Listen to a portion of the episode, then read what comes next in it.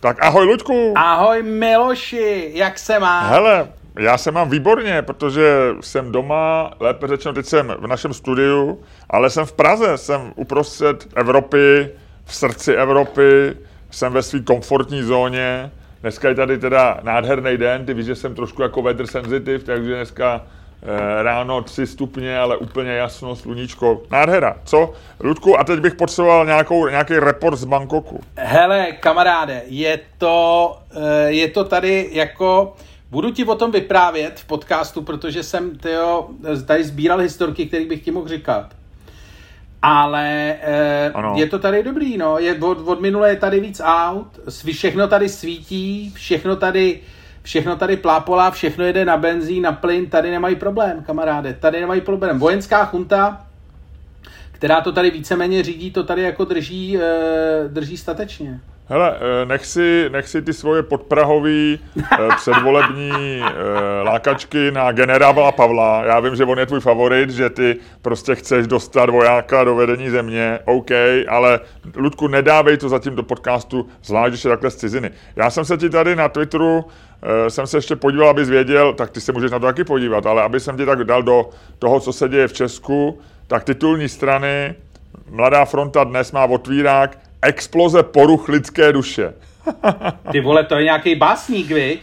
A hele, já si myslím, že to je volání o pomoc editora titulní strany. Já si myslím, že to je normální volání o pomoc. Já to tam čtu.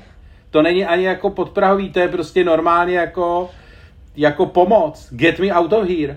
Je tam teda, upozorňuji na to, že chybí sloveso v titulku, což je trošičku chyba. A já myslím, že o pomoc volá celá Mladá fronta. Nicméně právo má muži za katedrou berou o 1000 korun víc než ženy, což je teda jako skandální vlastně. Lidové noviny, prodejce uměle drží naftu drahou. A Hospodářské noviny... Ty vole, to jsou kurvy. To jsou kurvy. A Hospodářské noviny, ty to mají opravdu kulervoucí. Velké srovnání cen za ujeté kilometry. Na elektromobily se dotahuje diesel. Jo, takže... Lidovky píšou, že prodejci drží naftu drahou a přesto se dotahuje diesel na elektromobily. A doplním ti celou tady tuhletu... Já tomu titulku z těch Hospodářek vůbec nerozumím. Já taky ne. A tuhletu jízdu ti doplním bleskem, je tam Tonda Panenka a titulek Umřela mu dcera. Blesku se s tím neserou. Tam vědí, že cizí neštěstí prodává, ale ještě jsem se chtěl vrátit k těm platům učitelů. To je vlastně docela logický, ne? Protože my si furt stěžujeme, že ve školství dělá moc žen a když je něčeho moc, tak je to levný, ne? Jasný. Je to levnější, než když je něčeho málo. Já nevím, jestli se... To je ekonomika. Já vím, Ludku, to je ekonomika. Je to tak. Ty vole, já dostanu takovej kouř. Hele, já jsem v zemi, kde podle mě jako první největší vývozní artikl je rejže a druhý největší vývozní artikl jsou ženy. Takže jako tady se to tak nebere. A už jsi si, Ludku, koupil ženu na sex a zjistil si během sexu, že má penis? Prosím tě, to je taková, tohle je takový jako old, to je tak vousatej vtip, že vlastně... To není vtip, já se ptám, mě to zajímá. Ne, ale hele, jako já od té doby, co jsem tady byl naposled, tak jsem zjistil takhle jako běžně po ulicích, oni tady teda všichni nosejí masky, jo, všichni nosejí roušky. Takže to není tak vidět, ale třeba jedna pětina lidí masky nenosí. A takhle, jak jsem to pozoroval na těch ulicích, tak si myslím, že od té doby, co jsem tady byl naposled, tak plastická chirurgie postoupila na tu úroveň, že vlastně jako už se dostáváš do stavu, že je ti to jedno. Že myslím, že ty penisy dneska umějí udělat nebo dát pryč takovým způsobem, že vlastně bys si na nic nepřišel. Říkáš, že já bych na nic nepřišel, ale já jsem v Praze, Ludku, takže ty tvrdíš, že si na nic nepřišel, takhle, jestli tomu dobře rozumím. Přesně tak. Dobře, hele, no tak to je super. Tak pověz mi, jak si nějaký novinky, historky, jaká byla cesta? Hele, cesta byla dobrá. Jediný, co jsem já zaregistroval, bylo na Instagramu, si měl storyčko, že pilot Turkish Airlines nebyl mák první kategorie, že se mu nepodařilo přistát úplně jako nějak jako něžně. Ne. Hele, nebudu dělat jako blbý vtipy, možná tu sun, ale jako To přistání, který jsme měli jako z Prahy do Istanbulu, byla druhá největší rána, která Istanbulem otřásla za poslední týden. To je tusun. Já tady mám o 6 hodin víc, já už tusun nejsem. Jo, ten vás přesně, máš pravdu. Ty už máš pondělní odpoledne a to už je běžný možný udělat vtip na něco, co se stalo v Istanbulu v neděli odpoledne. Jo. Nebo ráno, nebo já nevím, kdy to bylo. Dobře, takže to byla velká rána, ale nebyli zranění teda, na rozdíl od ty první rány. A pak si nastoupil do letadla a jel jsi už do Bangkoku. Ano, letěl jsem přesněji. A jako hele, všechno je tu jako od minula, jenom po tom covidu vlastně se tady s tím přestali mazat, co se týče jako prodejů falešných věcí, takže tady je takovejch Nikeů, kolaborace s Louis Vuitton, že to jsem v životě neviděl. Ale jinak jako Thajsko, nebo respektive Bangkok, jako jede to. Stala se mi teda taková drobná nepříjemnost na začátek, že já jsem si, vidíš, já kouřím ajkosy, což se jako na hotelu nesmí. Ale ona je horší věc, já jsem tady ty první 2 dny jsem tady tak chodil s tím ajkosem, tak jsem si to pokuřoval na ulicích a pak jsem tak jako přemýšlel, že mi docházejí a díval jsem se, kde si koupím nový na internetu a zjistil jsem, že v Bangkoku je ajkos zakázaný už od roku 2014, stejně jako všechny vaporizační cigarety pod pokutou asi 50 000 bahtů, což je nějakých, nevím, 38 000 korun. A vlastně jako mě to vůbec nedošlo, takže já jsem tady vlastně, jako já jsem to nějak věděl, ale zapomněl jsem na to, takže jsem si tady chodil jako král, netuše, že mi hrozí pokuta 38 000 korun. Takže tady dokuřu svoji poslední krabičku a pak nevím, co budu dělat, pak budu asi, jak říkají Angličani, cold turkey, ale je to jako to, no, je to legrační, já jsem si hledal tady na internetu, jestli se to dá koupit někde jako ilegálně. A zjišťoval jsem taky, proč ten zákaz mají. Tak ho mají zjevně proto, že jak jsem tady vychvaloval na začátku vojenskou chuntu místní, tak tady to prostě funguje tak, že jako asi někdo známej jako místních šéfů prostě měl, vole, monopol na dovoz tabáku a nechtěl si do toho nechat kecat. Takhle tady jako jedou, no. Jo. Že neexistuje žádný reálný způsob, proč to zakázat.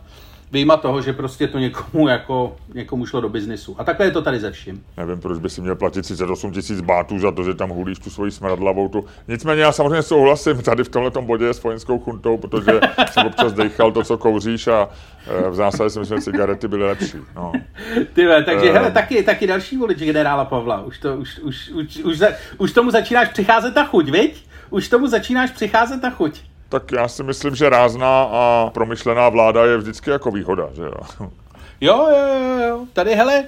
Tady to zjevně jako nějakým způsobem funguje. Tady vlastně, mně došlo, když jsem o tom přemýšlel, poslední exkurs, pak už mám jenom mírné tajské, co nevíš, ale tohle je poslední exkurs do tajské to, že tady měli, jak oni jsou docela vlastně jako daleko, že si vemi, že Bangkok je velký jako Česká republika,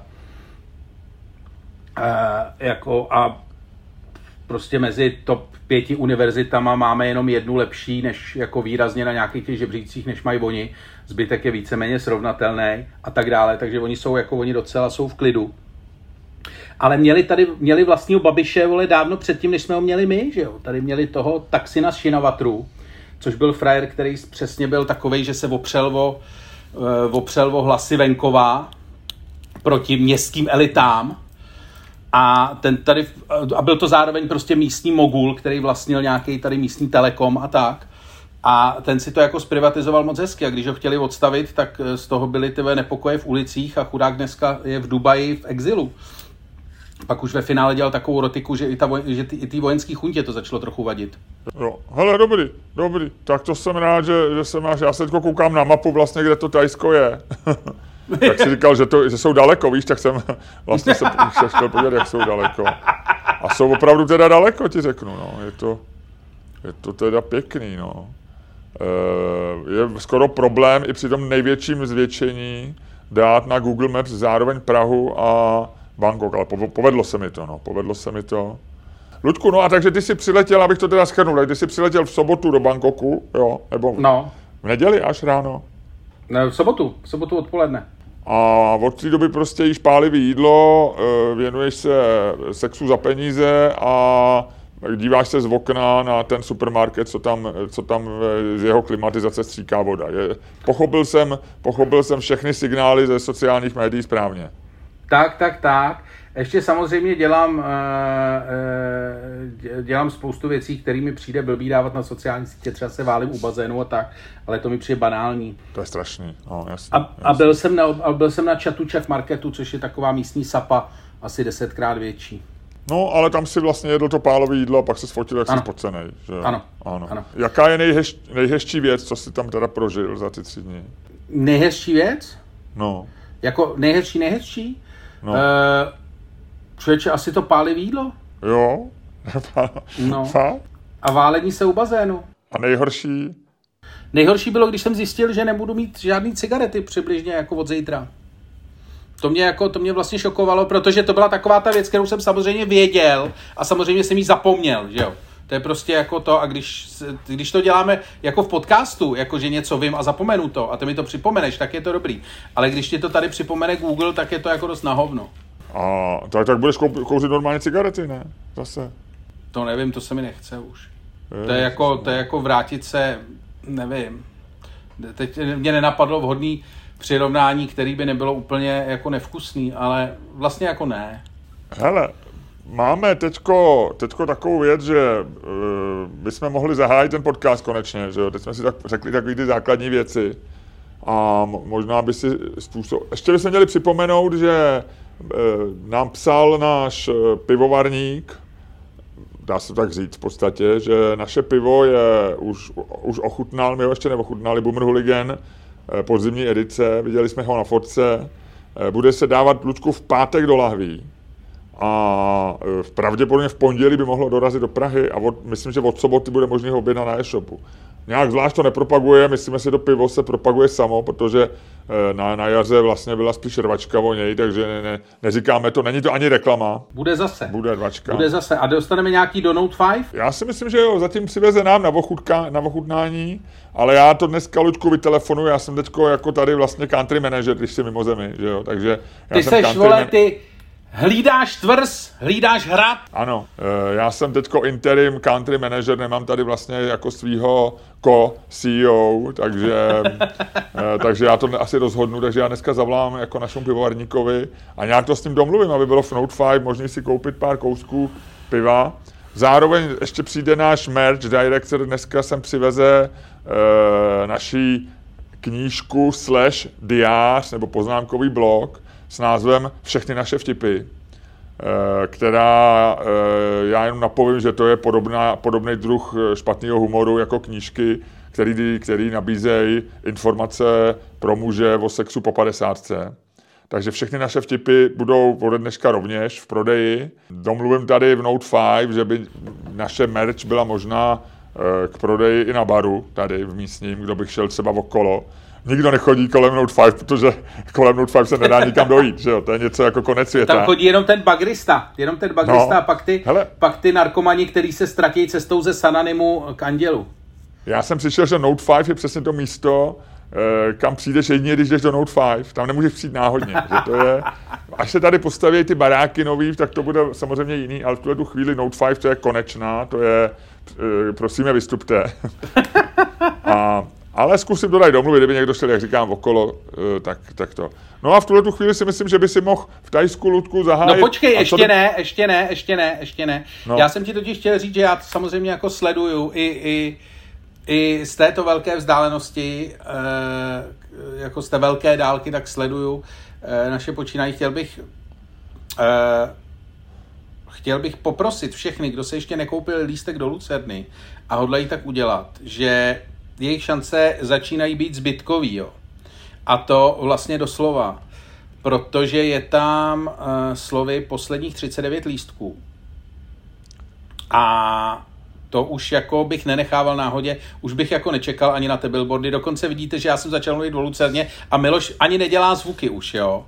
Tak daleko jsme se dostali a v takovém maléru vy všichni, kdo chcete jít do Lucerny a nekoupili jste si lístek, v takovém maléru všichni jste... Protože strašný, i Miloš už nedělá a tak. Já mám takový pocit, trošku se bojím, že naše velká billboardová kampaň vstoupí do dějin jako zbytečná. Že bude v učebnicích marketingu přednášená jako kampaň, která možná se trochu nepovedla z důvodů, který, já nevím, bych nechal k analýze, že? Ať se tomu věnují lidi, který rozumějí marketingu. Já tomu nerozumím. Já ti upřímně říkám, jsem z toho pav, protože my tady připravíme velkou kampaň, všecko je rozjetý a najednou se ty lístky vyprodají bez kampaně. Já jsem z toho opravdu zmatený, no, takže já čekám, že nějaký z gurus reklamy a marketingu se jim podaří dát nějaké vysvětlení. Nicméně v tuhle tu chvíli ti musím přitakat z důvodů, které jsou naprosto mimo jejich chápání, podobně jako třeba vznik červených trpaslíků ve vesmíru nebo tak si nedokážu vysvětlit, jak se tohle mohlo stát. Někde se stala chyba. Vím jediný, já tu chybu neudělal. Jo, já tu chybu neudělal. To je jasný. No. To jsme rádi, že si tu chybu neudělal, ale poslední věc ještě, která vlastně by měla zaznít, je to, že pak jsme v Plzni v papírně 20. prosince, tam lístky ještě jsou, tam billboardová kampaně nebude. Není tam, Luďku, 21. promiň, 21. papírně. A ty chceš, abych se podíval. Já z Thajska se musím tady podívat, abych tyhle jako 21. co jsem řekl? No. 20. Ale to je jedno, to detailíček. No to já mám časový posun, jako tady jasně, od to vypadá jako 20. Ne, jasně, od tebe je to prakticky 20. No. Tak a potom máme už verichovky na příští rok. Bude nová show, nový materiál, od ledna se začne zkoušet ve Verichově. Luďku, už říkáme název té nový show, nebo počkáme na billboardovou kampaň? Hele, kdybychom čekali na billboardovou kampaň, tak jméno té show nikdy nebude. Každopádně na Ticket Streamu už je napsaná, takže jako ano. Skutečně tak, je to takové neskromné pojmenování. Ano, my rozhodli jsme se, že po takovým velkohubým boomer hooligan, co jsme tak doručili vlastně do veřejného prostoru a začalo se to používat a spousta lidí to nosí na našich tričkách, my i známí lidi, musím říct, jakože boomer hooligan je něco, co trošičku tak jako se stalo součástí veřejného prostoru, tak jsme se rozhodli, že trošku ubereme a že naši show pomenujeme skromně, že dáme najevo svoji pokoru a respekt k show businessu, že ukážeme, že jsme pyšní, že můžeme být vůbec malinkatou součástkou tohletoho ohromného stroje. A pomenovali jsme tu show, Luďku, řekneme to, nebo ať si to lidi najdou, viď? Přesně, ať se to najdou. No. Je to na ticketstream.cz, už ten název je, když si koupíte lístek, tak název uvidíte. Konec konců, když si nekoupíte lístek, tak název uvidíte, takže teď jsem to trochu propálil. No a pak samozřejmě na trika.cz, náš fantastický, nový, stále ještě Boomer Hooligan, ale absolutně fascinující merch. Fotografie z natáčení. Jsem chtěl říct, že fotografie z focení našeho merče unikla na Patreon 1. Já jsem to viděl, Miloši, a chtěl bych teda jako... chtěl bych tě jako zastupovat, nebo jako CEO a zastupujícího country managera, nebo momentálně country managera. Já jsem interim office, country manager. Interim country manager. Chtěl bych jako tě vyzvat, aby si podobným únikům podobného materiálu se pokusil zabránit s veškerou razancí, který jsi schopnej. Ludku, a rád bych, aby se něco podobného, pokud možno, už neopakovalo. Dobře, Ludku, já v tuhle chvíli vyšlu do firmy signál o tom, že se to bude tvrdě vyšetřovat. Já v tenhle ten moment ber, že je založená vyšetřovací skupina, já tě do ní zvu, uděláme si malou poradu na Zoomu dneska v 9 večer. Ty tam budeš mít pozdě v noci, tak se asi nezúčastníš, ale my si to uděláme v 9 večer a já nevím, pokud se to nepodaří vyřešit, tak bych navrhnul přizvat k tomu nějakého odborníka na vyšetřování, aby se na to mrknul, no, jakože... Hele, já bych takhle, mně tohle je mi celkem jedno, to si nějak vyřeš sám, já bych jenom rád, aby se mi doručil výsledky toho vyšetření. Určitě. Hele, to ti můžu slíbit a ty si prostě tomu člověkovi, kdo to pustil ven, tak ty si mu prostě osobně urveš koule, to je jasný. Každopádně vy všichni, kteří nevíte, o čem se tady teď bavíme a o tom, jak příšerná fotografie unikla z našeho focení, tak vězte, že je to jenom díky tomu, že nejste na našem Patreonu a je to chyba, kterou byste měli napravit. Tak. A Luďku, v tuhle chvíli bych tě poprosil, jestli by si způsobem, který je tobě vlastní, o kterém se hodně mluví v uměleckých kruzích. Slyšel jsem jednoho dabéra, který říkal, dal bych všecko na světě, kdybych měl hlas a eleganci a gustovnost pana Staňka, ale to nikdy on mít nebude, protože tak, jako ty, nedokáže nikdo na světě odevřít podcast ani briefing. Já bych řekl, že tohle je briefing, že tohle není tradiční podcast, tohle bych dal Luďku jenom patronům, tady tuhle tu věc. Tohle je briefing z Thajska, podle mýho názoru. Co si myslíš? Já bych to tam hnal. Jako problém je, že nemáme zase téma, viď? To je další věc, no, ale můžeme se pohádat, já nevím, tak hele, víš co, rozjeď tady ten podcast / briefing a uvidíme, jakým způsobem se k tomu postavíme pozdějce.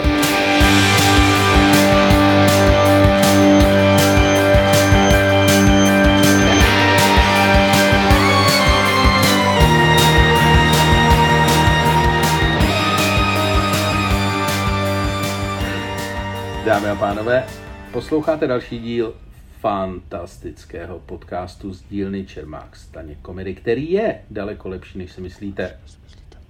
Opravdu, fakt je. A kterým vás jako vždy budou provázet Luděk Staněk a Miloš Čermák. Tak, Ludku, skvělý, je to úplně perfektní. Můžeme to teda, tak ty bys si řekl, že tohle je normální díl, regulérní díleček, takovej podcastový. No jasně, já bych se toho nebál. Takže bude i přepichovka. Tak něco vymyslíme, bude takový netypický. Dobře, no tak jo, uděláme. Hele, ale počkej, první věc, kterou já jsem s tebou chtěl probrat v podcastu je, že zatímco já jsem tady a... Tak já jsem tady. A nahřívám si tady různé části svého těla. Mm-hmm. Na místních teplotních lázních, tak ty jsi byl na svatomartinský huse a pak si udělal svatomartinskou krávu. To znamená, ty si v podstatě, líbí se mi, že zatímco já tady jako objevuji nové obzory, tak ty jedeš starou dobrou klasiku, ty se držíš svých rituálů. Ano. Velice pečlivě. A jenom jsem se chtěl zeptat, jak ty rituály letos byly, jak to letos proběhlo. Hele, dám ti reportíček. Já nejsem velký fanoušek drůbeže, jo. Já si myslím, že jako já prostě do sebe ptáka ládovat nemusím, jo. Velký fanoušek drůbeže, já jsem si tě představil, jak seš na nějakých závodech slepic, víš, nebo na nějakým slepičím fotbale. No tak ne, nejsem. Drůbež je věc, kterou neodmítám, ale nejsem, jak říkám, spíš vlastně bych řekl, jsem fanoušek krávy, prasece a tak. Ale ne, jako nejsem velký, jako ani fanoušek, ale nejsem ani odpírač. Moje žena je faninka velká hus. My jsme byli už na huse minulý týden, kde ji neříkají svatomartinská, ale je to prostě husa. Ale říkají taky Martini Genzel, Rakušani. Takže my jsme byli, první husu jsme měli v Rakousku před týdnem. A teď jsme byli u našeho spřáteleného restauratéra, tvého dobrého kamaráda, mýho bych řekl známýho, nebo já jsem si ho tak, od tebe jsem ho tak zdědil trošku. A Lubo Mikuš v ateliér Red Wine, kam ty chodíš už roky. A Lubo, co jsem řekl? Lubo, samozřejmě. On teda má libový jídlo, jo, ale je to Lubo Mikuš, který měl teda, a musím říct, že to asi byla jedna z nejlepších hůst, co jsem kdy jedl. Jestli to bylo nějak modálně čerství ten den, jestli jsem měl štěstí, jestli jsem měl třeba větší hlad než jindy, ale pár hůst jsem díky svý ženě snědl a musím říct, že se mu mimořádně povedla, že to bylo skvělý. Měl to moc dobrý, on ještě dělá lokše, což je takový trošku atypický, to my doma neděláme, takže byla ta šance dát si lokši. A, takže skvělý, takže u Luba Mikuše vynikající husa, můžu doporučit, pokud ještě bude pár dní mít, on pro ně jezdí do Maďarska, nevím. My jsme pekli husu doma ještě v neděli, takže my jsme ještě v neděli další husu domácí, žena to pekla 6 hodin a ta byla taky vynikající, takže, ale to si... že nejseš fanoušek, si dáváš do bembeřice, ty vole. No, když říkám, já jsem jako vlastně, jak se mu říká, vedlejší ztráty, že jo, jako ve válce, já jsem collateral, moje spořádávání hus je collateral damage lásky mý ženy. Jo? Já jsem prostě civilista, který zahyne vlastně jenom, že bomba vybuchne na vojenský základně, to je moje žena a já jsem ten civilista, co šel náhodně kolem. To je hezký. Takže jsem zabojoval, no, takže myslím, že to byla asi poslední ta naše domácí, takže letos jsme měli 3 husy. A jo, jako myslím si, že to byla hezká tradice všecko. No. No tak jo, tak to jsem rád, že to... A to byla... Co ty jsi zažil? Tohle bylo to nejhezčí, co jsi zažil během toho, co jsem byl pryč? No ještě v sobotu jsem měl tu krávu, jak jsi viděl, no tak... takže já jsem proložil husu krávou. Dneska mám takovou vegetariánskou náladu. Dneska si masa vůbec nedám, možná až do celý týden mám takovou, jako, že jsem trošku jako takový masovější. Doufám, že jsem neodradil nějaký vegany teďko mezi našimi posluchačema, to bych byl nerád. Já jsem, jak víš, velmi, velmi tolerantní strávník a říkám si, ať si každý jí, co chce. Nevím, co bych ti ještě řekl. To, že jsem, nevím, jestli jsem to říkal v podcastu, to bych jsem to určitě říkal, ale já jsem měl jít, já jsem si koupil lístky na občana první jakosti. A nešel jsi na něj, protože jsi... A teď já taky nevím, jestli jsi to říkal v podcastu nebo jenom mě. Nevím, ale tak každopádně je to další věc, že my bychom se opravdu měli bavit už jenom v podcastu, Luďku. Protože pak se do toho vnáší zmatek. Ale já jsem se nějak špatně podíval na to, kdy... Nepodíval jsem se na lístky, ale podíval jsem se na program divadla. A nevšiml jsem si, že ho hrajou 8. a 14. A my jsme měli lístky na 8. a já jsem si zapsal do notýsku 14., což je dneska. Takže 8. jsem chyběl v 9. řadě na občanu první jakosti. Byli jsme tam s kamarády, nebyli jsme tam s kamarádama, teď nebyli sami, naše místa zůstaly prázdný, tím se omlouvám umělcům, já vím, jak je těžký, když se objeví prázdný místa v sále, my to víme, Ludku, taky jako výkonní umělci. Takže to se omlouvám, naši přátelé byli spokojení, průměrně a pár lidí bylo velmi nadšených, myslím, že jeden člověk psal na Patreon, že to viděl, že děkuje za tip, teda tobě asi, ale ty jsi to taky ještě neviděl a já jdu dneska, takže nemůžu ti bohužel říct ještě referát, ale za pár hodin budu už sedět v divadle na Jezerce, takže já jsem podpořil Hrušínského mladšího, jsem podpořil vlastně 2 lístky, který řekněme se mu dal jako takový všimný, no. Ne, to nebylo všimný, to byla daňství blbosti. Ano, to je tak se dá všimnému někdy říkat, no. A to je hezký, no ale tak ještě si, co ještě hezkého si prožil? Tak jako to, že si nestih, divadlo není hezký, tak co hezkýho si prožil? Co nejhezčího si zažil? No, tak žil jsem svůj hezký, průměrný, pěkný život, tak jako vždycky. Jako ty jsi tam neměl žádný výkyvy, takže nemůžeš říct. Ne, bylo to, neměl jsem, nic nebylo, jakoby, řekl bych, ani do mínusu, ani do plusu, všecko jsem si tak jako hezky, jak se patří, užil. Jak se patří to bylo, tak to je takový hezký slovo, jak se patří. Jak se patří, to je strašný slovo. Měl jsem takovou malou jako bouřičku na Twitteru po delší době. Nepovidej. Která začala úplně nevinně, že jsem vlastně...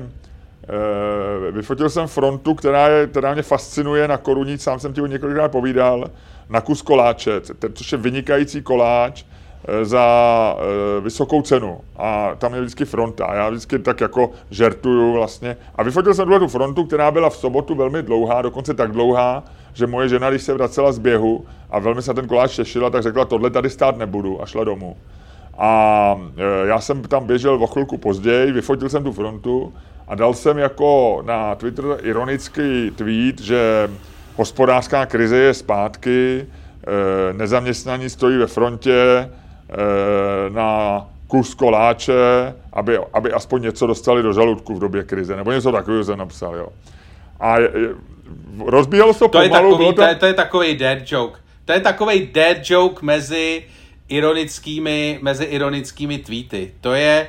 Tobě to nějak prosakuje už do toho. Ne, já myslím, že to nebyl to byla... Ne, tak to bylo takový, já netvrdím, že ani si nemyslím, že to je nějak super vtipný, ale tak vlastně se mi to tak zdálo, že jo, sám jsem se tomu uchech, tak jsem to napsal, že jo. A za tohle mají lidi platit $8, ty vole. No nic, jak to dopadlo. No a vlastně je zajímavý, jak vlastně ta diskuze se rozprostřela vlastně do toho. Pár lidí jako to samozřejmě nějak tak jako pochopilo, někomu se to líbilo, tak tam dali like, někdo to. A teď tam vznikly debaty, že pár lidí to vzalo vážně, takže začali říkat, no ale mně se ty lidi zdají dobře oblečený na to, mně se nezdají úplně chudý. Pár lidí, tak jako ty, to považovali za nevkusný, jako dead joke, že si vlastně dělám. Pár lidí, levice, moderní levice v tom viděla, že to je snižování jako těžkosti znevýhodněných částí populace. Významu opravdové krize. lidi, kteří opravdu nemají, takže mi tam pár lidí vyškolilo o tom, že jsou tady opravdu maminky, které třeba mají problém jako to nějak spočítat celý za ten měsíc a tak. Takže se to celý, takže jsem trošičku, jako jsem akceptoval tvoje stanovisko, že teda za tohle to dávat $8. Že a stejně jako Jeremy Clarkson a před ním ještě Stephen King, jsem si říkal, ty vole, mě by měli platit, jako jo. Protože já jsem vlastně tam jako rozbouřil debatu, kde samozřejmě polovina lidí mi ošklivě nadávala, dělali si ze mě legraci a ponižovali mě těma svýma jako rádoby chytrejma teoriema o tom, jako co si vlastně myslím a jaký jsem člověk. A takže já jsem asi v sobotu odpojil, ale že je to doteďka, teď už to nečtu vůbec a vlastně jsem to tak jako odpojil celý. Ale získal jsem ten můj pocit. Ale podpořilo to ten můj návrh, že opravdu by neměli platit lidi, jako jsme my, jako ty, já, Stephen King a Jeremy Clarkson. Všimli jste, jsem vytvořil čtveřici kvalitních, inteligentních autorů. A prostě lidi, kteří jako vlastně mají hodně interakcí, by neměli platit, ale měli by platit i ostatní, kteří se vezou. No ne, to je, já nechci to, ale to je věc, kterou říkal už Scott Galloway asi 14 dní zpátky, že vlastně, že těch $8 Muskovi je vlastně úplná pičovina, že by prostě, že on by chtěl takový to jako... Ale pak to ještě někdo rozváděl, že to je takový to klasický pravicový, že chceš vědět, kam tvý peníze jdou, že by si těch $8 měl rozprostřít mezi své oblíbené autory a nedávat je prostě Muskovi. Jakože, víš, že já bych zaplatil, nevím, $1 tobě, protože prostě ty bys zaplatil $1 mě a byli bychom v pohodě.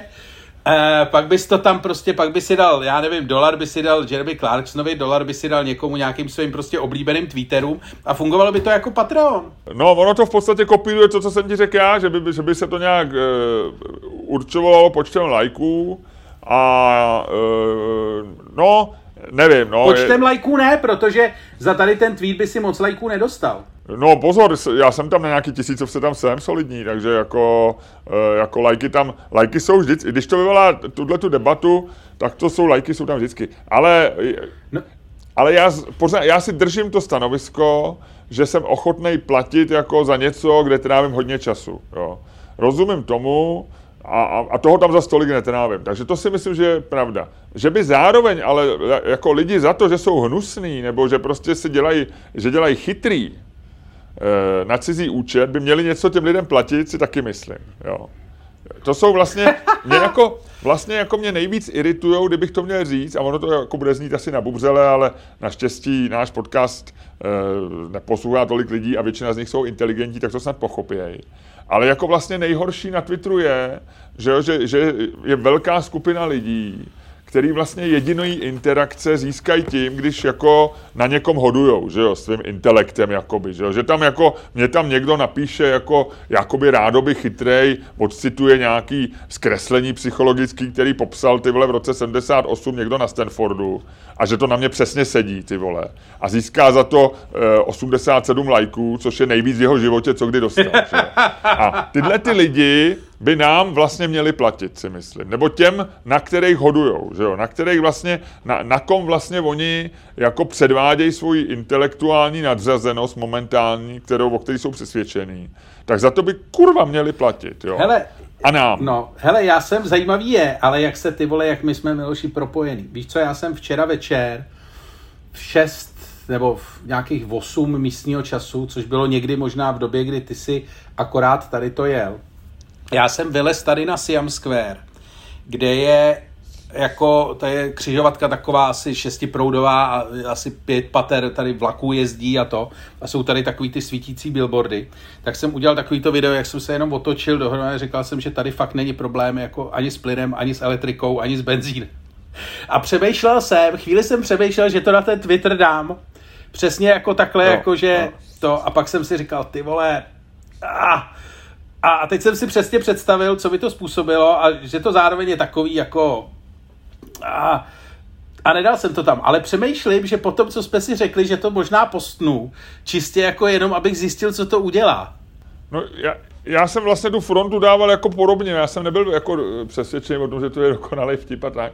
A věděl jsem, a dokonce jsem vyčkával první 2 hodiny a byl jsem připravený to ještě smazat, jo.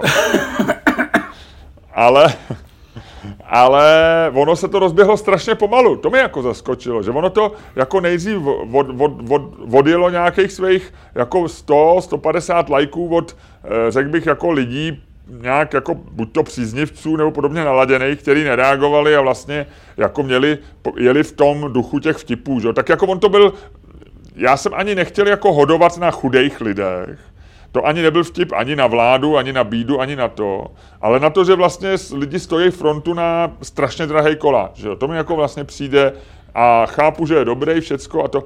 Tak to byl, a pan tam lidi tam jako komentovali ty koláče, někdo tam začal jako trošku, to jsou fakt dobrý, někdo si z toho dělal trošku srandu, že jo, tohleto. A jako 2 hodiny to jelo v pohodě, tak jsem to jako v sobotu ráno, tak jsem to jako pustil ze zřetele. A když jsem si znova zapnul Twitter někdy prostě v sobotu večer, tak už jsem byl zrůda. No, to je ne. Mimochodem, ještě jednu věc, vlastně jako teď mě napadlo, že je to ještě propojenější, protože pak mám ještě jednu fotografii, kterou jsem tady udělal a kterou jsem na Twitter taky nedal. A to je místní, to je fronta tady vedle v obchodáku před obchodem Louis Vuitton, což je jediná fronta, kterou jsem tady jako za tu dobu viděl. A tam stojí opravdu třeba jako 40 lidí a všechno lokálové, jakože už to nejsou, že v těch obchodácích ještě třeba před 10 lety bylo jako převážná část turistů a teď už jsou to vlastně jako jenom místní. Že tady jako šli peníze hrozně nahoru. A to jsem taky chtěl jako... Že... A místní, to myslíš, to jsou místní Rusové, který tam přijeli během tady toho roku asi, že? Ne. Rusů je tady poměrně málo. Zajímavý je teda mimochodem, že letadlo, pochopil jsem, že linka Praha-Istanbul je využívaná k přepravě jako do Moskvy, protože je návazný let z Istanbulu je rovnou do Moskvy. A v letadle teda bylo jako poměrně hodně Rusů. Takže oni lítají tady tu okliku zjevně. Ale Rusové tady skoro nejsou. Oni se hodně, hele, Rusové se teď hodně nalítají, to ti řeknu. No. No, ale takže já zkusím vyfotit frontu u Louis Vuittonu nebo to a uvidíme, kdo na tom získá víc lajků, ale myslím, že ty povedeš. Ale ono zase, abych to nedělal, on to zase nebyl takový úplný shitstorm jako typu, který jsme tady už popisovali v minulosti. Ono to bylo takový jako pomalý, lenivý, nevím. A je docela zajímavý ještě, myslíš, že opravdu lidi nějaký jako odcházejí už z Twitteru, nebo jak, co říkáš tomu, jak se vyvíjí kauza Elon Musk? Jinak mimochodem je na serveru Verge, jsem dneska ráno čet, je docela hezký, Elon Musk poprvé předstoupil osobně před zaměstnance Twitteru, na short notice, asi hodinu předtím to oznámil, takže tam sešli lidi, co byli v budově a měl s nima měl tam nějaký projev a nějaký asi hodinový Q&A, že mu dávali otázky, on odpovídal.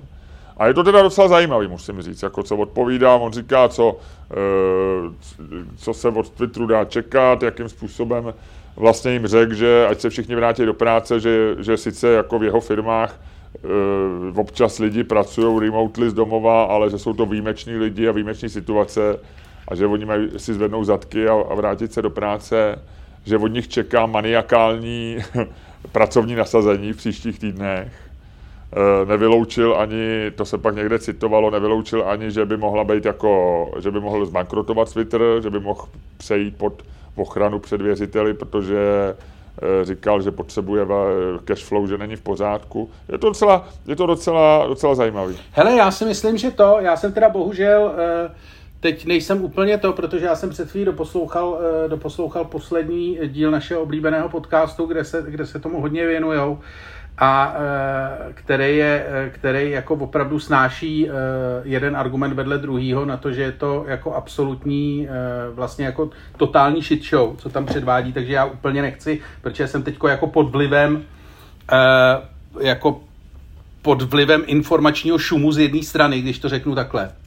Ale vlastně došlo mi u toho poslechu jako vlastně jedna věc, že to tam jako taky zaznělo a bylo to tam nějak zdokumentované na tom, že vlastně bizarní, jak je to vlastně jako důležitá důležitá kauza na to, jak vlastně Twitter je bezvýznamná sociální síť, jako v porovnání s ostatníma. A vlastně jako v porovnání i s... Že je tam samozřejmě jako spousta jako influencerů a novinářů a to tomu vlastně dává tu důvěryhodnost, ale že vlastně oni tam říkají, že je to jako kdyby prostě se v Čechách jako 20 lidí jako zuřivě bavilo o budoucnosti Lidových novin. Jo, že je to vlastně jako, že to asi jako je důležitý, protože to má nějakou jako historii a lidi k tomu měli nějaký vztah, ale že ve finále vlastně je to jako úplně bizarní debata vlastně jako úplně marginálním produktu, což je vlastně, což mi nedošlo, nebo jako došlo mi to, ale jako když to takhle vyslovený mě vlastně překvapilo, jak vlastně velká pravda to je, že je to vlastně jako strašně legrační, i jak se to vlastně řeší, nejenom jak to řešíme my, ale vlastně to je věc, kterou řeší světový média. Jako vlastně díky tomu, že jde o Muska a tak dále, ale je to vlastně jako legrační z tohoto pohledu, že si uvědomíš, že to je vlastně, že řešíš něco, co většina lidí vůbec neřeší. Pocit z toho, že to je jako velká věc, vytvářejí lidi, kteří tam jsou, a ty si říkal, že to jsou hlavně novináři a hodně lidí z médií, ale takže jako se to jako tak trochu násobí uměle a přenáší. A je to stejný, jako vlastně dělají ty lidi, nebo děláme stejný omyl, jako děláme přesně. Já tady mám, vlastně jsem měl tady teďko nářek a skoro hysterickou scénu, že mi tam lidi nadávají, ale to je to, že ti napíše člověk, který má 37 followerů a bydlí někde, jak ty říkáš, horních nebo dolních Mrdoklečích, tak ti napíše, protože tě nepochopil, tak ti napíše, že jsi hlupák a něco. A člověk má sklon to přeceňovat, ale to je prostě člověk s 37 followerama z horních Mrdoklečí, který vlastně není důležitý, ale on se ti vryje do hlavy a vlastně ty se dostáváš do toho, že máš pocit, že to je vlastně důležitý a že tě někdo nechápe v horních Mrdoklečích. A musíš něco rychle udělat, aby v těch horních Mrdoklečích tě taky pochopil, že jo? A ty vlastně jako věnuješ strašnou energii úplnému nesmyslu. No jasně, že si představ, že je to jako kdyby jsi byl prostě v hospodě nebo na nějakém mejdanu. A tam prostě si jako přišel k nějakému člověku, něco si řekl, viděl si v jeho očích naprostý jako nepochopení, míjení, viděl by si, že je prostě z jiné sociální skupiny, jinak inteligentně vybavený a tak by si prostě řekl větu, ani by si nečekal na jeho reakce, šel by si pryč, nebo kdyby na to něco zareagoval, tak by si řekl, ježiš, to je blbec, a vůbec bys to vlastně jako neřešil. A to je vlastně to, když tak ty někdo na Twitteru vypráví takovýhle věci.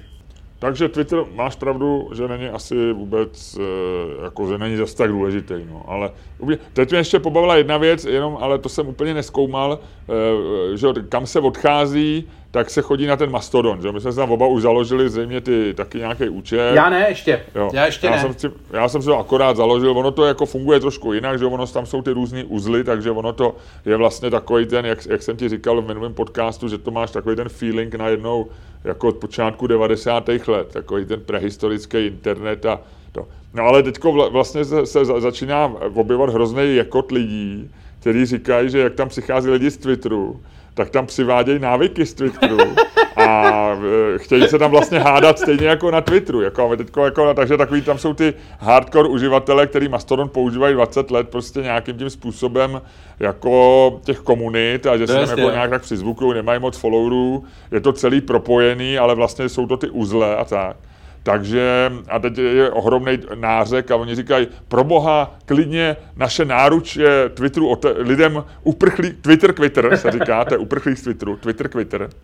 Naše, we welcome all Twitters, but don't bring Twitter jako nepřinášejte Twitter sebou. Ty vole, jako, to je strašná jako, prdel, to je jak když bereš muslimský uprchlíky, viď, jako... No, nebo ruský mladý muže prchající před mobilizací, že jo, to je jako vlastně, jako samozřejmě jsme ochotní vám pomoct, ale svoje tepláky a pánské kabelky Louis Vuitton nechte v Petrohradu. Já jsem o tom vyšel článek, já jsem to někde retweetoval, že vyšel článek, tuším, v El País, nebo někde ve španělské edici, kde bylo jako seznam vlastně jako takový ten shrnující, prostě takový, co by si psal do magazínu, prostě lidi odcházejí z Twitteru, proč, jak a jaký jsou alternativy a každá tam má pro a proti. A byl tam, ten Mastodon tam byl nějakým způsobem popsaný, vlastně jako hodně zběžně, ale takovým, říkám, je to jako vlastně takový časopisecký článek. A oni říkali, že jeden z problémů mastodontu je, že má jednoho zaměstnance. Což je ten šéf, že jo, ten zakladatel, což je nějaký, já ani nevím, národnost, ale chlapek, což je v Německu. A že čekají, že to možná bude jako trošku koukat, no, že to bude jako, že víš co, že prostě ty uprchlíci můžou ten systém zahltit a ten systém jako s jedním člověkem, který tam měl prostě nějaký svoje jako, nebo to je jak z pohádek, víš, jak žijou někde jako malý drobný národ prostě nějakých šmoulíků někde prostě pod stromem, nikoho si nevšímají, všechno je v pořádku a teď prostě vedle v království, ty vole, jako zlejch obrů něco vybuchne a prostě obři přijdou do šmoulíkovského království. Nemusíš sát k pohádkám, to je prostě příběh Indiánů. Nebo. Je to, tady vidíš, ty vole, ale tady vidíš, to je boží. Tady vidíš, jak prostě to jsou všechno jenom příběhy, které už jsme žili a které se prostě znova a znova opakujou. Stejná komedie, jenom v jiných kulisách. No a tak, ale on ten mastodont, jak říkám, on je založený, on jako zahlcení asi nehrozí, protože ono má různý, že ono má ty uzly a ty mají svý vlastní správce, že jo, takže ty jsou, ono to spíš připomíná, jako teď nemyslím technicky, ale jako ideově v Wikipedii, že tam Jasně. Jsou prostě nějaký takový lidi, kteří mají pocit, že nedostávají žádný peníze, dělají to ve volném čase, ale vnášejí do toho vlastně svoje emoce a ideologii, takže už koloval na Facebooku, někdo dával, že mu smazali něco už na mastodontu a napsali mu tam milý Karle, tohle je první varování, my u nás na mastodontu nemáme prostě nepřátelský a nebo nenávistný obsah tady netolerujeme. Takže ho normálně scenzurovali za nějaký prostě takový jako... Tam psali, že tohle to udělal dokonce osobně ten zakladatel té sítě. Že když tam někdo napsal něco, že, a teď já si nepamatuju, že něco jako ultrapravice neexistuje nebo něco takového. Takže mu tady osobně ten zakladatel, takže mu napsal, že I am not ready for this shit. Jako a normálně ho jako... No. Prostě takže víš co, vojenská chunta, tady se vracíme, hele, dramatický oblouk nás vrací prostě jako... dokonalé uspořádání vojenská chunta, protože vzpomínáš si, jak vypadala česká Wikipedie jeden čas, tyjo, jak jako dobří mužíci, nebo muži a ženy, tak místo toho, aby jako se starali o vědění obyvatel české kotliny, tak mezi sebou řešili, jestli se mají psát věci se z nebo ne, že jo. Ale tak to je furt asi, ne, myslím. Já snad už tolik, už to asi ne, to myslím, že jedna strana to nějak vzdala. Asi míň. Ale ta specifikum toho mastodontu je vlastně, že mastodonu je v tom, že to jsou jako ostrůvky, že jo, že on jako, že tady jsou, že jo, i v Česku jsou nějaký, kde to prostě obsluhujou nějaký Češi a ty jsi v tom uzlu českým, že jo.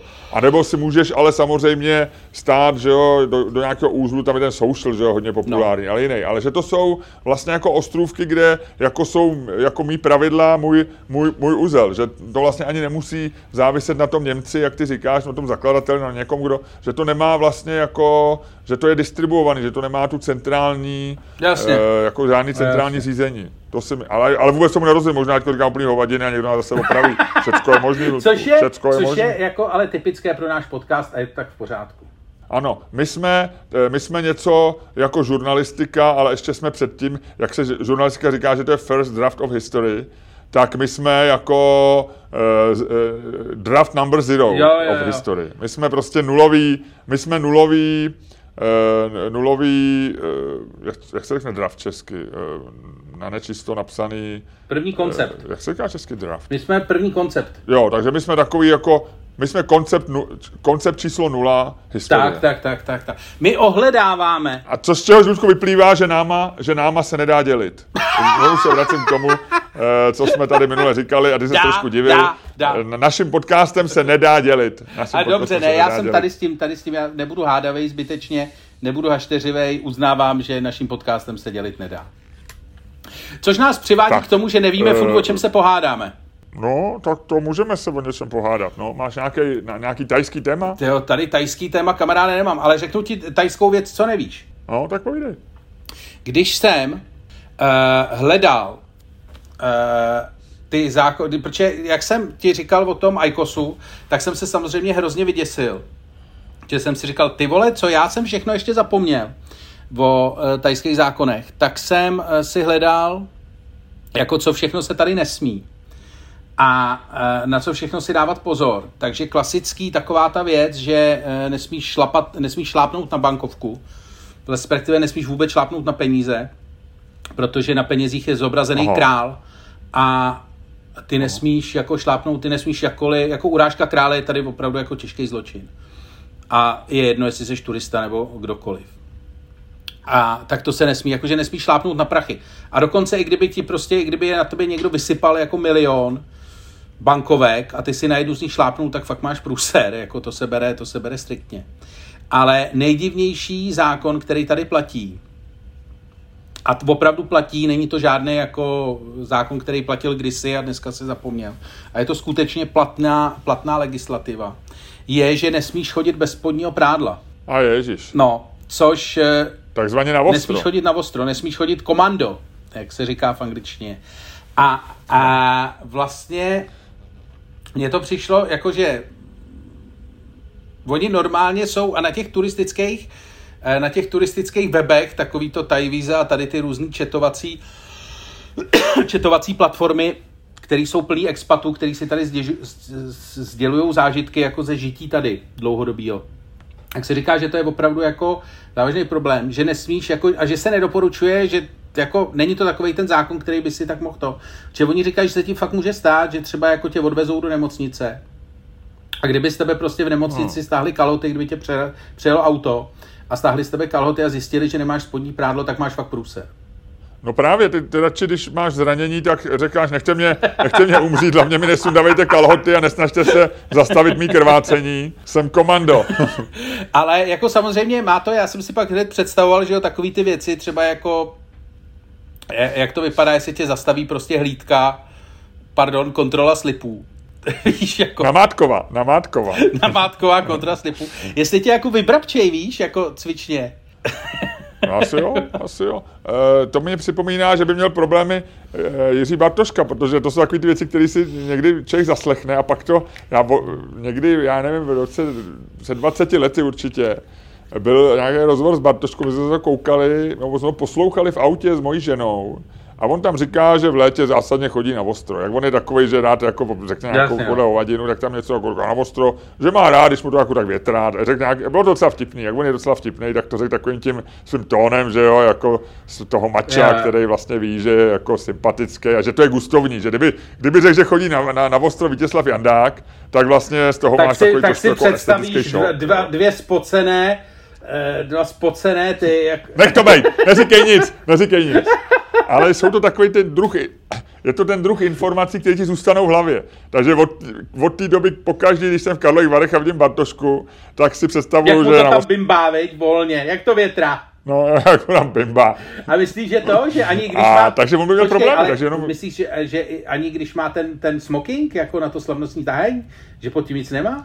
No jasně, no tak on říkal v létě, že to má rád, nevím. Nikdy jsem samozřejmě s ním o tom nemluvil, já jsem s ním nikdy nemluvil v podstatě jako nějak, jako že bych se s ním bavil nějak dlouze.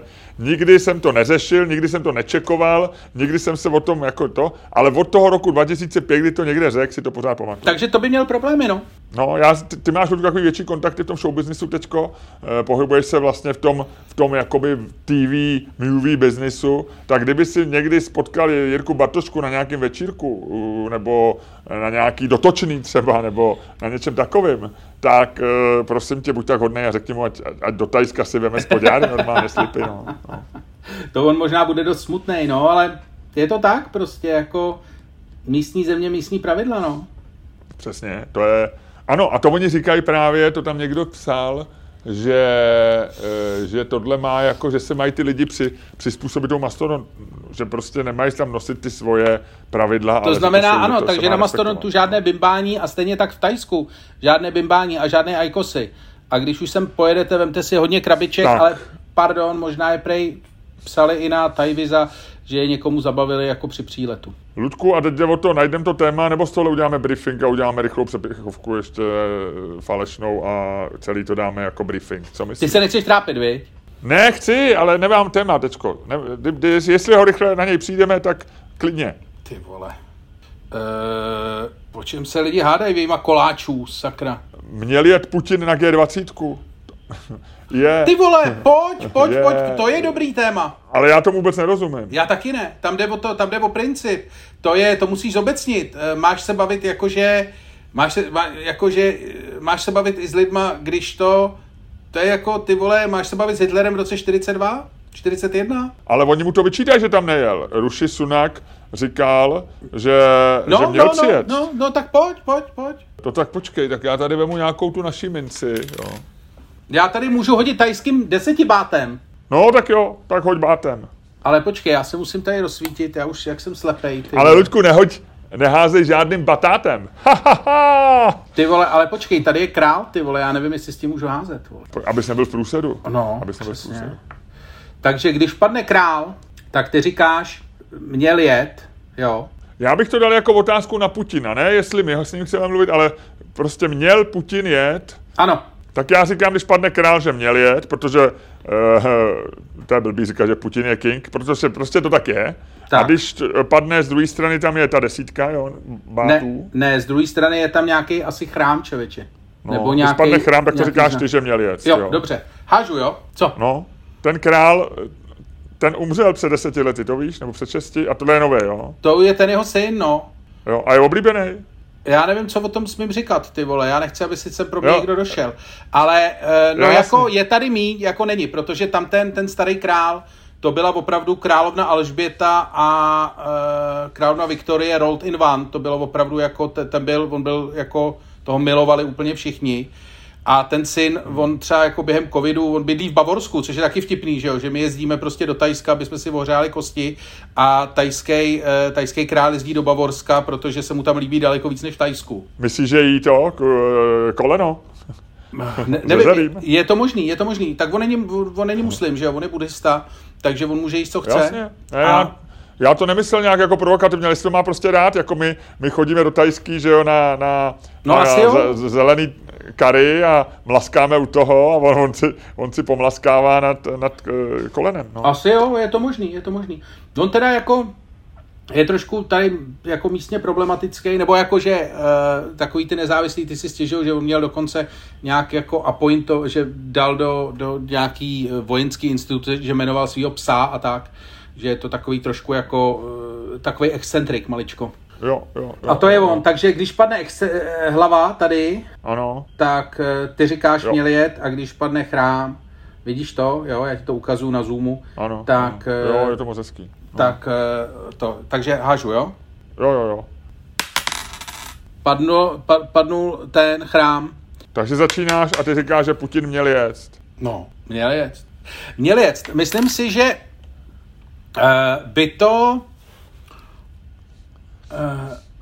by to bylo dobře vlastně pro obě dvě strany, protože kdyby tam jel Putin jako prostě současný ruský jako top dog, který to, tak jednak by mu to pomohlo v Rusku, si myslím. Z toho důvodu, že on by řekl, hele, já se jich nebojím a já tomu jako zlýmu západu ukážu. A já vlastně jako dělám to, co jsem dělal do teďka a vlastně jako to, co je na Ukrajině, je speciální vojenská operace pořád. Vlastně jako pro nás se vlastně nic nezměnilo, sice máme mobilizaci a sice jsme pod sankcema, ale z mýho pohledu se vlastně vůbec nic nezměnilo.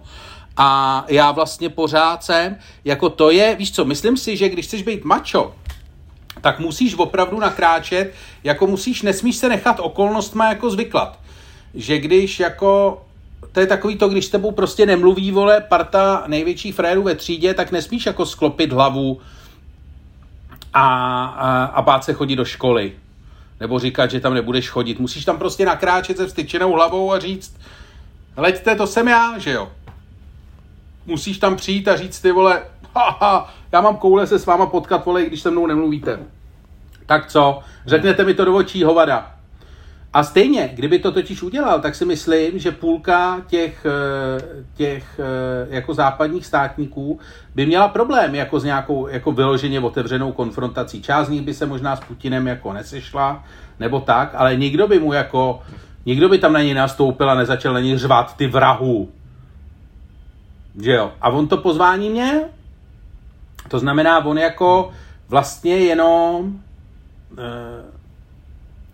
myslím, nevím, jako dostal se prostě nějak do izolace, nebo se na to necítil, nebo tak, ale vlastně jemu v tom vůbec nic nebránilo, tím méně, že mu v tom bránil kdokoliv ze západu.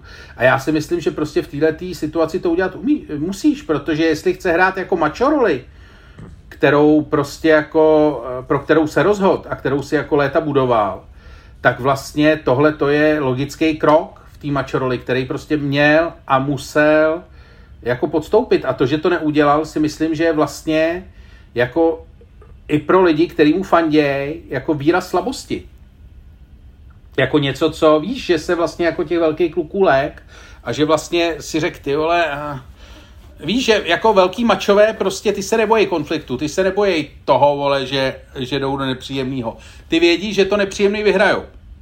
A myslím, že to, že on jako tam nejel, že to vlastně může v lidech okolo něj, speciálně v tom Rusku, kde on jako má problémy, kde se dostává prostě jako pod tlak zjevně nebo z toho, co jako vylejzá ven v západních médiích, tak se tam možná dostává pod nějaký tlak a myslím, že tohleto, to, že tam nejel, si myslím, že mu spíš uškodí, než pomůže v očích jako v očích běžného Rusa. No hele, máš naprostou pravdu samozřejmě. Je to jak to popisuješ, asi s tím se dá souhlasit a vlastně nejde to nějak rozporovat. No.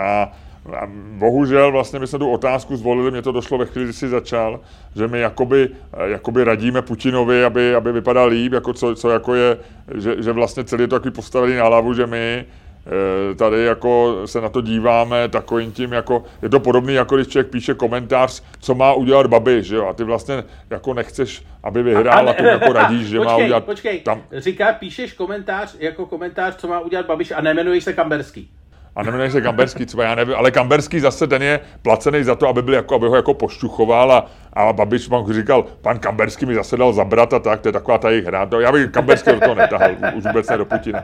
Ale je to takový vlastně, že samozřejmě to, co si říkal, je jasný, to, že já bych to bral jako, že to, že tam nejede, je jako důkaz toho, že vlastně má to jeho postavení, jak mezinárodní, tak i v Rusku není dobrý. On je asi má prostě jako strach, že já si myslím, že je jediný, on se podle mě bojí, že ho tam někdo buď to zabije, nebo zatkne, nebo že už se nevrátí, nebo že ho někdo oddělá. Já vlastně teď ani nevím, jak to bylo ještě před 4 dny, říkal, že se zúčastní prostřednictvím videohovoru. Teď se někde čet, že možná ani videohovor nebude, tak já asi ani vlastně jako nevím. Asi takhle. Frajer, který, když je v místnosti s lidma, který zná a který mluví jeho jazykem, tak je nechává sedět, vole, jako vzadu u dveří, aby mu nebyli moc blízko, tak je asi jasný, že tady ten člověk se jako nebude úplně jako nablízko kámošit. Jako myslím si, že on je ve fázi, že se těch lidí už bojí jako obecně, no. Přesně. To znamená, že vlastně, a na tom já bych postavil, tak tady z toho hlediska, že on jako jezdit neměl, že vem si tam jel, tak způsobí strašný problém už tím, jak dostat ten stůl do letadla, že vem si ten stůl... Takhle dlouhý stůl oni tam nemají, jo, vem si, že se to koná prostě jako v zemi, kde nejsou takhle dlouhý stoly, no. A teď jsem viděl dobrý vtip, jak je ten v Sunday Times, myslím, že Rick Newman, nebo jak se jmenuje ten, jak kreslí takový ty cartoons, ty malý takový ty vtipy, tak tam byl ten dlouhý stůl takhle jako uřízlej, jako useklej, že nebyl vidět ten druhý konec a tam byl na druhý konci Putin a k němu se naklání asi ten generál Shoygu, vole, nebo Lavrov, nebo já nevím, a říká, pane prezidente, Ukrajinci už jsou na druhé části vašeho stolu, ukrajinská armáda už je na... To je dobrý vtip. Takže já si myslím, že jako vlastně udělal, že tam neměl jezdit, protože jako by to přispělo, jestliže my se dneska jako, že jo, část lidí říká, že jen houšť a ponížený Putin, který se vlastně stáhnul z Kerstnu, který je dneska z města, který je dneska vlastně součástí Ruské federace, takže vlastně nikdo netuší, jak to vlastně chce zdůvodnit, řešit a tak. Tak já myslím, že z hlediska, když odstřihnu to, že Putin by ukázal, že je macho a že by se tam prošel mezi nima a ukázal by jim začet toho loket. A nebo prostředníček. tak vlastně by to dopadlo jenom nějakým, ať už by to bylo jako jeho ponížení, nebo by se tam něco seběhlo, tak by to jenom přispělo k tomu, že se ta situace bude jako hůř řešit. No a já vlastně nevím, já se každýho ptám, když se s někým bavím a dělám s ním třeba rozhodnou, se bavíme jako vážně, ne jako takhle my v podcastu, tak se ptám, jaký je řešení té dnešní situace, jak to jako vlastně jaký je dobrý řešení té věci, no a jako já nevím, jestli je dobrý řešení, jako když bude po Putinovi, že dají do pytle, jak to vysela na tom, jestli je to dobrý řešení, co se stane v tom Rusku. Já vlastně vůbec netuším, že to je dobrý řešení. Ale mám pocit, že kdyby dojel na summit G20, že by se to dobrý řešení jako nějak nepřiblížilo. No. Ať už by to bylo proto, že vlastně donutí tu Ukrajinu k nějakým ústupkům, který prostě pro ně nebudou komfortní a taky to jako tu situaci nezjednotí. Nevím, vůbec nevím. No. Takže si myslím, že je dobře, že je v tom bunkru tam na Urale schovaný, že ten jeho dvojník vlastně dělá docela dobrou práci v Kremlu a takhle bych to nechal. No. Hele, každopádně na Bali letěl Lavrov a ten okamžitě po příletu skončil v nemocnici. Neblázni? Lavrov je v nemocnici? Jsem udělal špatně v letadle? Nevím, ale... Jako furt mohl z toho letadla vypadnout, vole. Tam vypadávají z okna, ty vole, jako na méně pravděpodobných místech, ty vole. Ale udělalo se mu to, no. Udělalo se mu zlé. Indonéští činitelé informovali. A ty to máš blízko vlastně, ne? Problémy se srdcem. No, mám to blíž než ty. Nechceš tam zajet, jako udělat jako reportéra Čermák Staněk podcast? Že by si tam trošku nějakého divokého reportéra nafotil zvenku nemocnici. Koupil si hity. Co to je hity? No ty cigára, co jsou tady zakázané. Jo.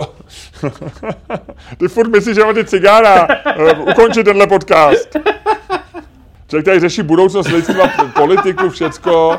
Jo, jako já jsem čekal, že tam půjdeš za vrátným té nemocnice a řekneš, dobrý den, viděl jste pana Lavrova, přivezli ho, tohleto, jak se to stalo, jak to bylo, co o tom víte, něco zjistit, koupil bych si hýty. Ukončit tenhle podcast, Ludku.